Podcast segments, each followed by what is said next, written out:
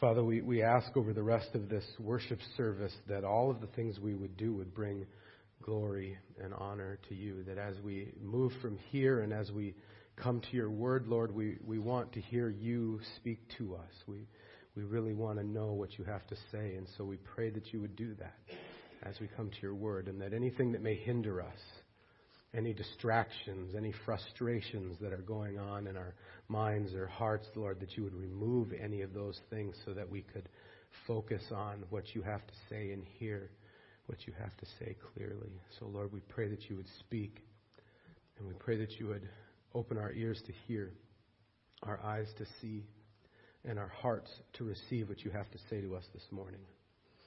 And all God's people said, Amen. Well, we're working our way through Titus still, and we're on Titus chapter 2. So if you have your Bibles with you, open them up to Titus chapter 2.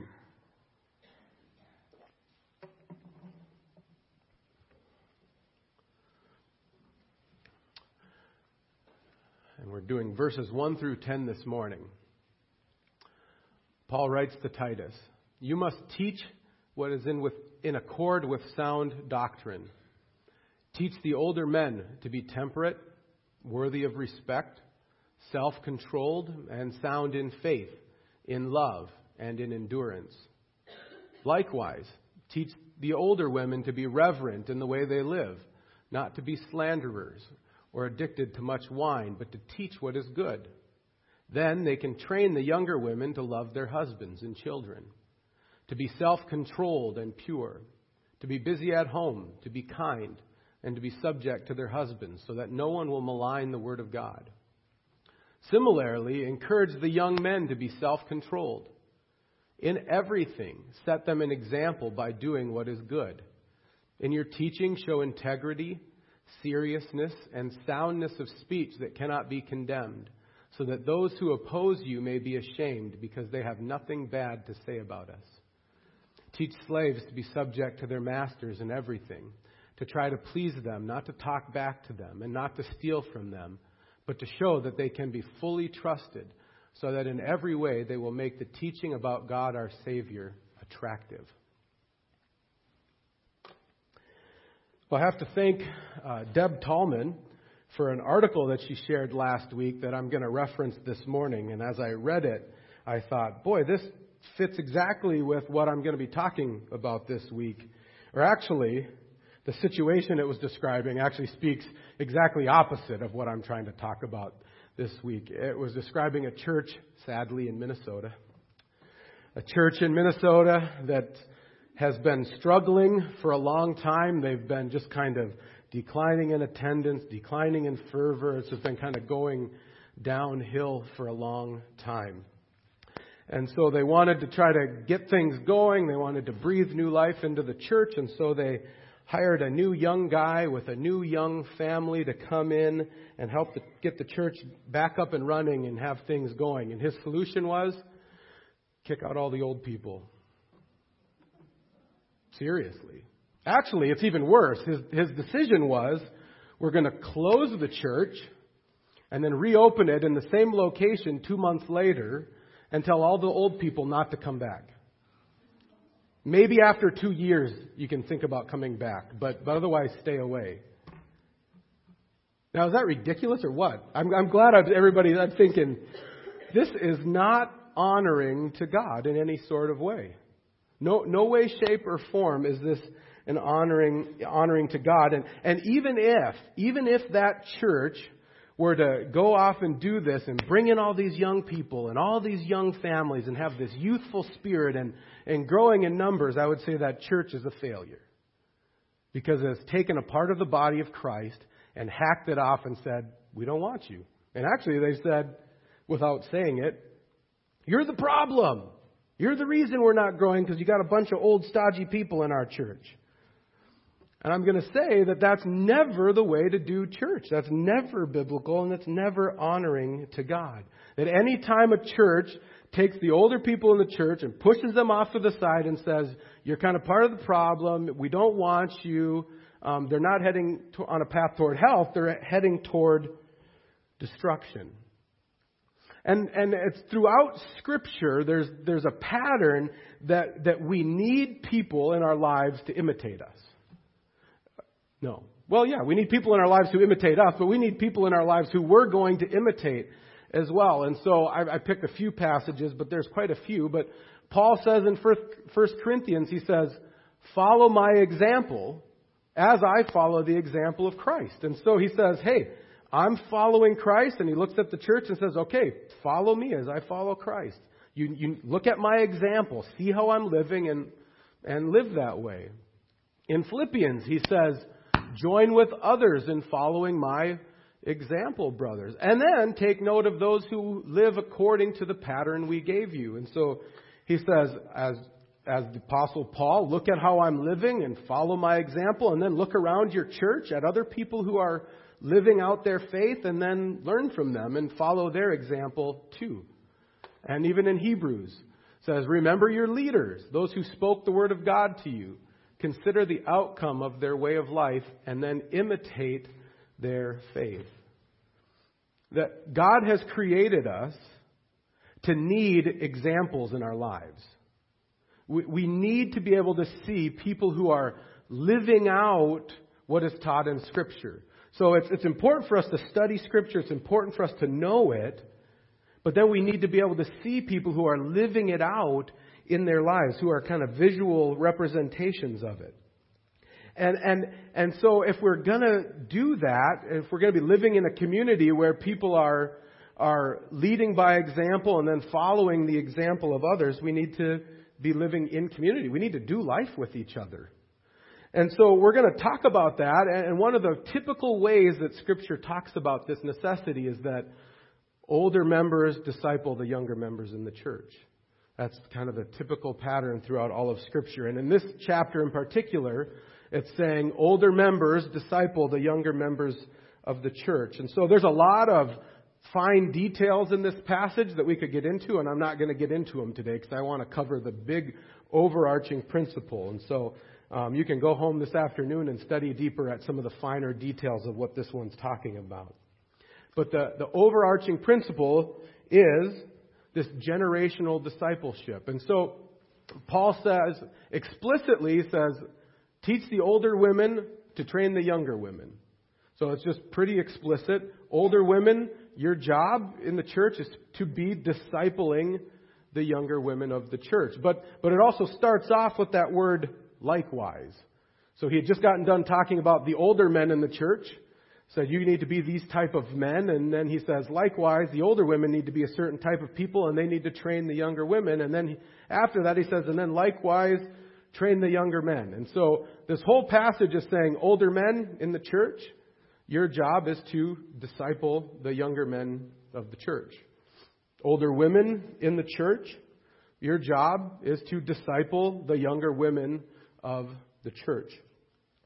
And I can say that both sides of the generation actually want this.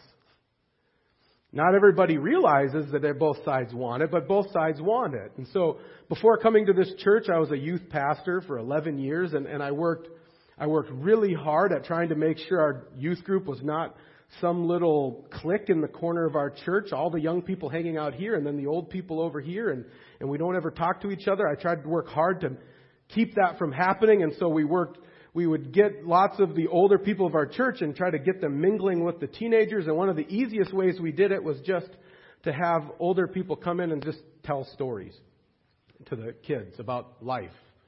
Here's something that happened to me that was really funny. One of the elders in our church was telling our youth group about some of the pranks that they pulled in the little Christian school that they went in, and that was kind of funny to them. But they would talk about, here's a really difficult time in my life where God was faithful and pulled me through, and here's another time where, where God blessed me in a, in a big way. And they would come in and they would just tell these stories to our youth group. But as I would go around our congregation trying to get older people to come in, I usually got two responses. It usually was, well, I don't really think they want to hear what I have to say. Or it was, I, I really don't have anything to offer these young people. I, I just, I don't, why, do, why would you want me to come in?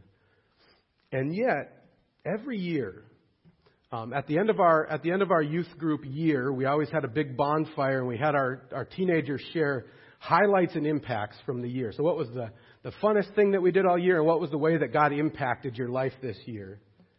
And every year, half of the group referenced one of the older members' stories as being the thing that impacted their life that year.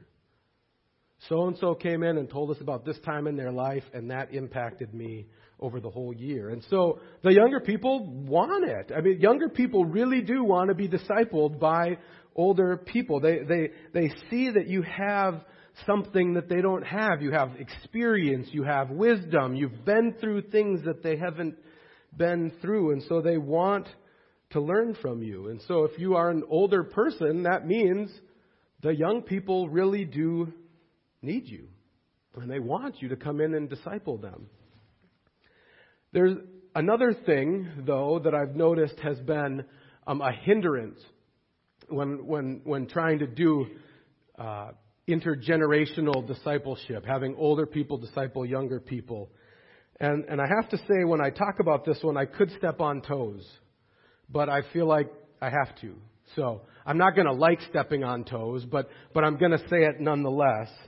Um, and I'll just give one kind of story that happened in, in, in a church that represents a bigger thing. I, I, like I said, I worked really hard in our church to try to get the younger people and the older people interacting with one another. That was one of my biggest jobs. And yet, um, I had one Sunday, I had somebody come up to me and say, um, share a concern with me, and they said, Jason, I'm really concerned. It seems like the youth group is always kind of over here talking, and the old people are always over here talking, and I feel like they're not talking to each other. So you should do something about that. And I said, um, Have you ever gone over and talked to them? Well, no. Well, why not? Well, uh, and, and I'm not trying to be a jerk, but I'm just saying, doesn't the responsibility to break that trend lie on the older, more mature, experienced people in the church? Now, there's a responsibility with the young people to break out too, but, but if, if the older people are noticing a, a trend in the, in the younger generations that they, that they have an issue with, the responsibility lies with you as the responsible, old, mature people in the church whom God has given responsibility. And so, if you notice something going on with the younger generation, rather than being angry and just complaining about it, I'm saying, go do something. So if you notice the younger generation hanging out over here and not talking to the old people, be the old person that goes over and says, hey, what are you talking about? And just talk to them. Or if you notice that the younger generation isn't stepping up and doing the jobs around the church that need to get done, rather than complaining about it, go up to a younger person and say, hey, do you want to come with me and help me set up chairs, help me mow the lawn, help me do something, and grab them by the shoulder and bring them along and show them how to do it. Because the, the reality is, they need to be discipled. They need to be shown how to do this kind of stuff. They need people in their lives showing them how to do it, and God's put you in their life to be that person to do it. And so I always say complaining really does us no good, ever. Uh, uh, we have to do something about our, our whining. And so if we see an issue, let's step in and start discipling people. That's really what needs to happen. We really need older men discipling younger men, and we need older women discipling younger women.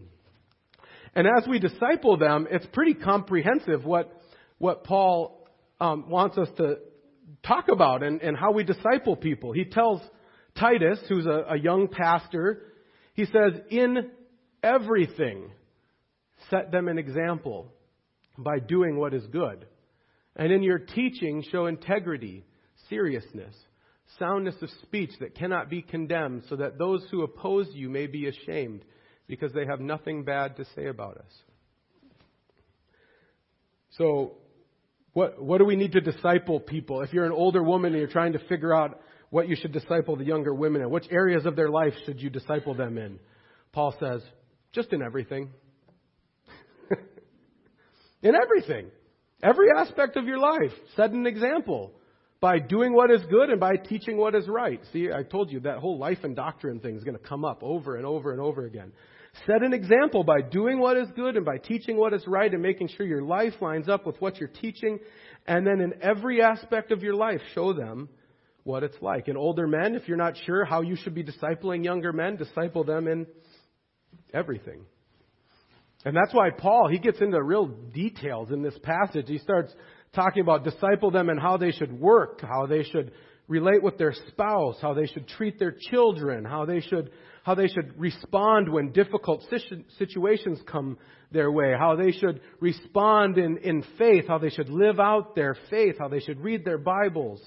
Well, Paul doesn't talk about reading their Bibles, but you get what I'm saying. Kind of every aspect of life, family, work, church, community, is involved in this discipleship process because our faith touches every aspect of our lives. And so, as we're discipling people to live out the Christian faith in this world, we help them do that in every aspect of their lives. And one of the reasons why this is the case is because this passage is focused more on discipling people to be a certain type of person rather than to do certain types of things. Okay, I hope I hope I get this through. So being a person is different than just doing certain types of things. And so, like I've said before, the Christian faith is always about works that flow from the heart first. And so we all know that if we have kids and we tell them to clean their room and they do it muttering and puttering the whole time, they're not really being obedient. They're just doing it, but they're not being obedient from the heart. And, and the Christian faith is the same way. If you, if you do all of the right Christian things, but you do it muttering and puttering and angry at God, he says, this is not really obedience.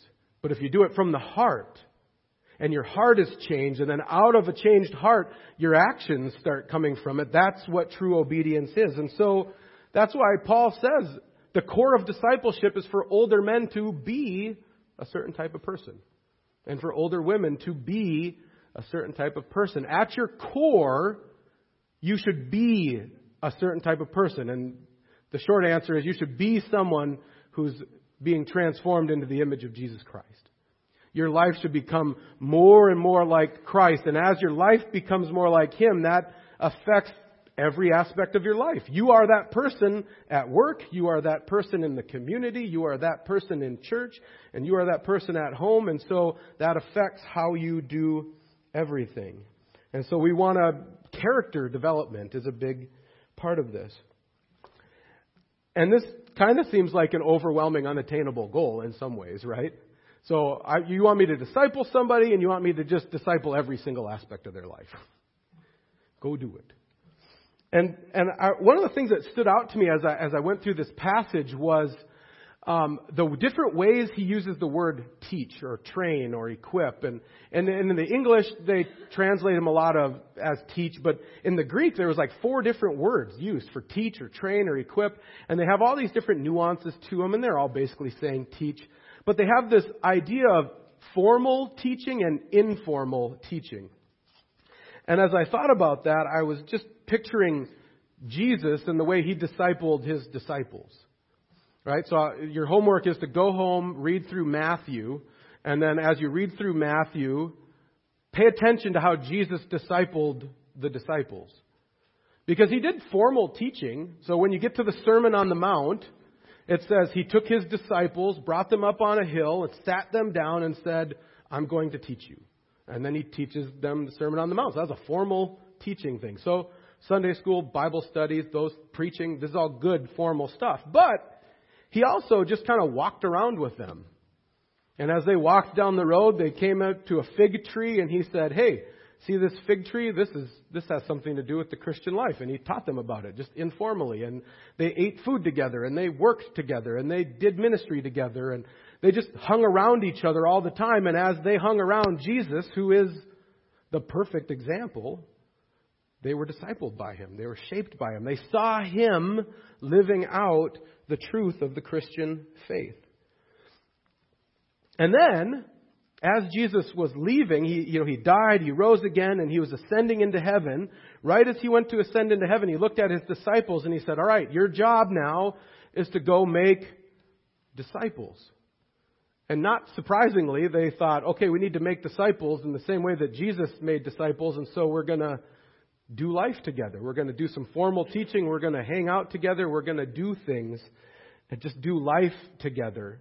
And as they do life together, you disciple people in every aspect of life. And so as you just do life with someone, if you're an older man and you grab a younger man and you go out and you start mowing the lawn and raking the lawn, there's opportunities to teach them what it looks like to be a Christian who's working, but then conversations come up about struggles in their life and you can talk about that and just doing life comes that way. And the same thing with older women and younger women. Sometimes we make it too complicated. Sometimes it just we just need to get together and hang out. Um, Rachel and I learned how to be Christian parents from a small group for young adults that had no kids because the leaders had kids and they were Christian parents. And as we ate lunch and did stuff before and after, we watched them parent their kids and we went, this is what it looks like to be a Christian parent. So we learned. And that had nothing to do with the Bible study. But that's probably the most important thing we learned. We're just doing life with people. And as and it's you saying, I'm going to follow Christ and I'm going to look at him and I'm going to go after him and I'm going to grab you by the arm and say, Come with me, because we're going to Christ. Because that's the goal of all all discipleship. It's the goal of all of life is for us to become more and more like Christ.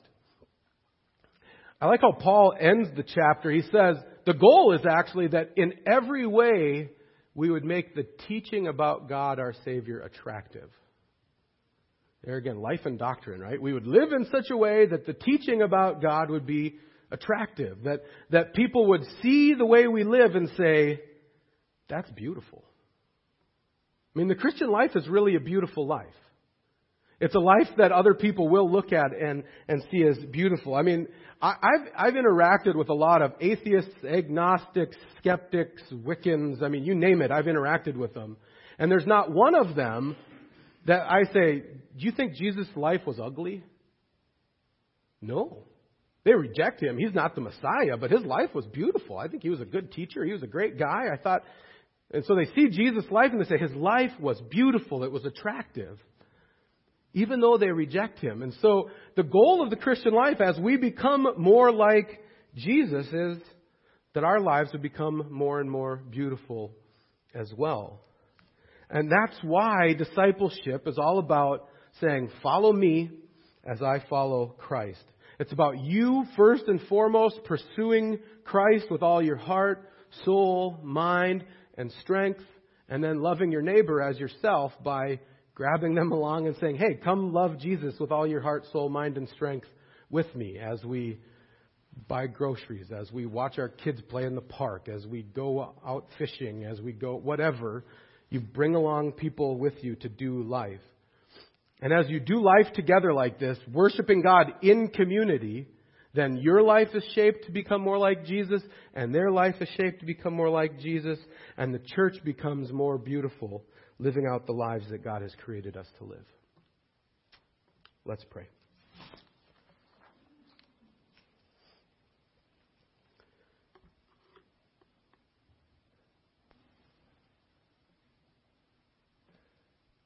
Father, we come before you and just give you thanks for the promises that you've given to your church, that you will be faithful to us from generation to generation to generation. We thank you for the way that you raise up people and, and use them as examples and as mentors and as disciples, disciplers in our lives. Father, help us to be the type of people that grab people by the arm and disciple them and raise them up. Help us to be the type of people that are open to being discipled. Lord, help us as a church to, to grow in our ability to disciple one another and to lead by example and to, and to bring us into a bigger and more beautiful picture of who the body of Christ should be. Lord, we ask that you would do that. We ask that you would bless us in that. And we ask that your Spirit would come in and guide us so that the older men would begin to disciple younger men and the older women would begin to disciple younger women, and we would see this intergenerational discipleship happening. And we pray that you would bless it by bringing all of us closer to you and transforming our lives to look more like you. And all God's people said, Amen.